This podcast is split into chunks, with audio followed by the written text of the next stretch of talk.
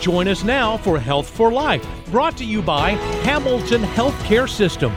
Today, we're talking with Dr. Lisa Duhaime of Peeples Cancer Institute in Dalton. Thank you for joining us today, Dr. Duhaime. I'm glad to be here, Bobby. Dr. Duhaime is a board certified medical oncologist at Peeples Cancer Institute at 1215 Memorial Drive on the campus of Hamilton Medical Center. She specializes in adult cancer and hematology disorders. She completed her internal medicine residency at Henry Ford Hospital in Detroit, Michigan, and her medical oncology hematology fellowship training at the H. Lee Moffitt Cancer Center at the University of South Florida in Tampa. Let's talk about cancer. Are there ways to lower our risk of getting cancer? There sure are. There are actually a lot of ways to lower our risk about getting cancer. Now, what are some of those? What are some of the ways that I can decrease my chances of getting cancer? The most important and obvious way of lowering your risk of getting cancer is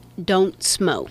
So many people have smoked, and you know, I know that uh, that is decreasing. What about vaping? You know what's really sad is my children in middle school were telling me that almost everyone in their class was vaping. And we do not know all of the bad side effects that vaping can cause. And it has been told to people time and time again.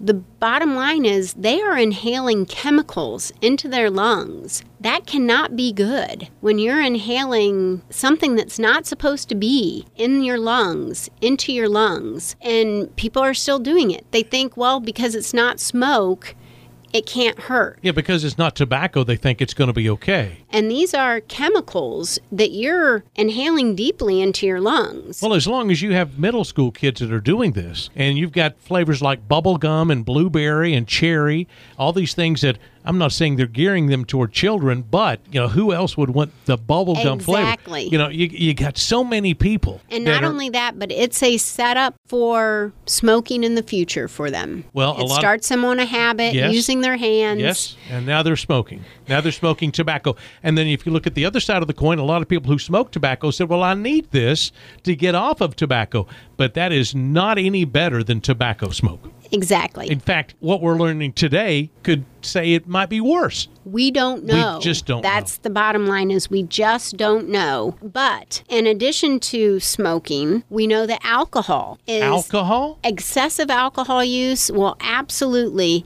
contribute to cancers. Now, see, I did not know that. I know I, have often thought of alcohol, excessive alcohol use being liver issues and things like that. I had never thought about cancer. So we know that so we know that smoking can be attributable to almost every cancer in your body. Mm-hmm. Alcohol use is associated with your head and neck cancers, gastric cancer, liver cancer because it contributes to cirrhosis. Alcohol. And, yes. And now we're showing that there's an increased risk in liver cancer in this country that's not associated with hepatitis.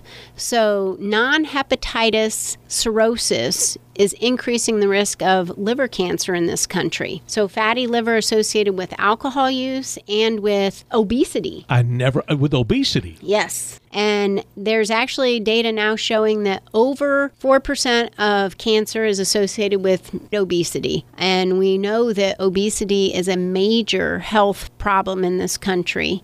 And now we know that it's directly associated with cancer. That, that is sad because so many people have that issue. And we know that it's directly associated with breast cancer, definitely, because fat cells actually help produce estrogen, and estrogen feeds the large majority of breast cancers. 85% of breast cancers are directly linked to estrogen production. No, I did not know that either. What about So- that? Well, let's talk about uh, exposure, sun exposure. Thankfully, the younger generation has been raised to put on sunscreen. The generation of the 50 and 60 year olds who used a lot of oil um, and they just wanted to go out and basically sit in the sun with their oil and fry themselves. Right. And, you know, that generation was still of the mindset the parents just let them go outside all summer without sunscreen. When you got into the generation of 30 years and below,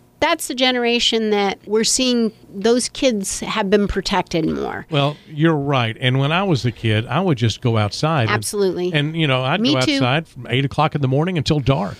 And that all of my entertainment as a child was outside, and no sunscreen, nothing like that. And now I've got friends, and they have skin cancer. And is skin cancer ever going to completely go away? No, it isn't. But we, I have yet to know and see whether we're going to see a true decrease in the incidence of melanoma. I'm hoping to not retire for a good 20 years, so I'll be interested to see if 20 years from now our melanoma incidence goes down. Yeah, all attributed to skin cancer. Exactly. Now, another interesting thing that is just coming out in the past 10 years or so, and certainly probably in the last couple years, we are seeing that infections tend to be associated with increased risk of certain cancers, especially in the colon cancer world.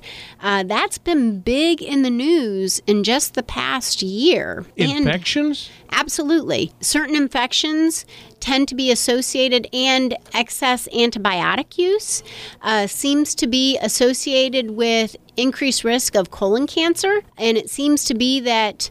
So the colon is supposed to have good bacteria that helps us digest mm-hmm. food.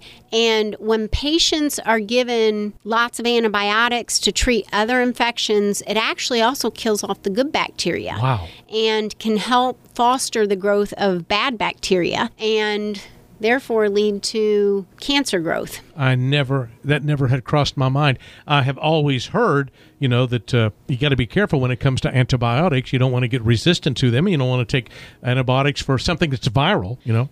The other infection that some people are not aware that is an infection and is absolutely 100% directly related to cancer is the HPV virus, uh, the human papilloma virus. That is what causes cervical cancer. Cervical cancer is a cancer of infection. It is directly associated with the HPV virus, and now there's an increase in head and neck cancers in the younger generation because also the association with that same virus in the mouth area. Now there's a vaccine for that. There is.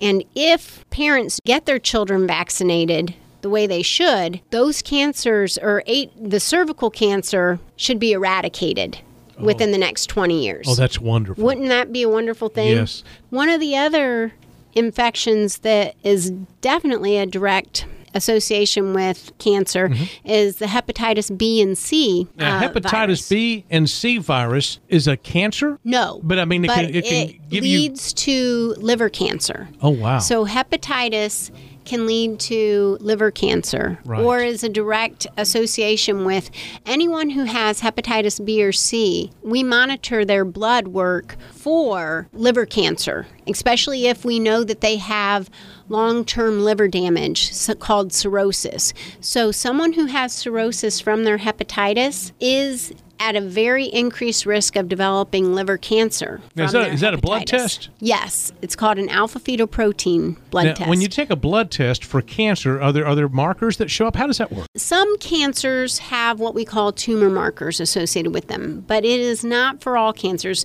Lung cancer does not have a blood test. Not all cancers have tumor markers. Melanoma does not have a, a blood tumor marker. Uh, brain cancer does not have a blood tumor marker. Lung cancer does not have a blood tumor marker. In all honesty, probably at least half or more of our cancers do not have tumor markers. Head and neck cancer does not have a tumor marker. So that's why a mammography is so important. Absolutely. Absolutely. There are actually the cancers that we actually have prevention preventative test for is basically colon cancer, get your colonoscopy, get your mammogram for breast cancer. Mm-hmm. Men can get PSAs for prostate cancer. You had mentioned lung cancer. That is mm-hmm. one thing that I have also uh, always associated with smoking. And that is actually now we do recommend low dose screening CT scans for some smokers who have had heavy histories of smoking. Mm-hmm. Um, so if you've smoked more than 15 years, you've had so many pack years of smoking, you probably qualify for someone who should get a yearly CT scan of your lungs because it has proven to decrease the chance that you will die from lung cancer because we can pick up your lung cancer at a, a, time that we can still cure it. Well, is this for people that are still smoking or people that have stopped smoking? Actually, we have shown that we should continue to screen people up to 15 years after they stop smoking. Wow. But after you stop smoking, some great things happen to your lungs. Oh, absolutely. Your lungs will definitely start to heal and improve as soon as you stop smoking. But, you know, you have to imagine Rome wasn't built in a day, and your lungs are not going to heal themselves after if you've smoked for 25 years and you put down your cigarettes tomorrow, you can't undo 25 years of damage to your lungs and think that since you stopped smoking, you're never going to get lung cancer after 25 years of smoking. So you need to do what you can to monitor so that if there is something that's going to happen, you catch it early. But usually after 15 years, your risk of getting lung cancer is the same as someone who hasn't smoked or close to. That is wonderful news. So the, the lesson here is stop smoking. Amen. Dr. Duhaime, we've learned so much today. Thank you for being our guest on the show. Thank you for having me, Bobby. Glad that you're here.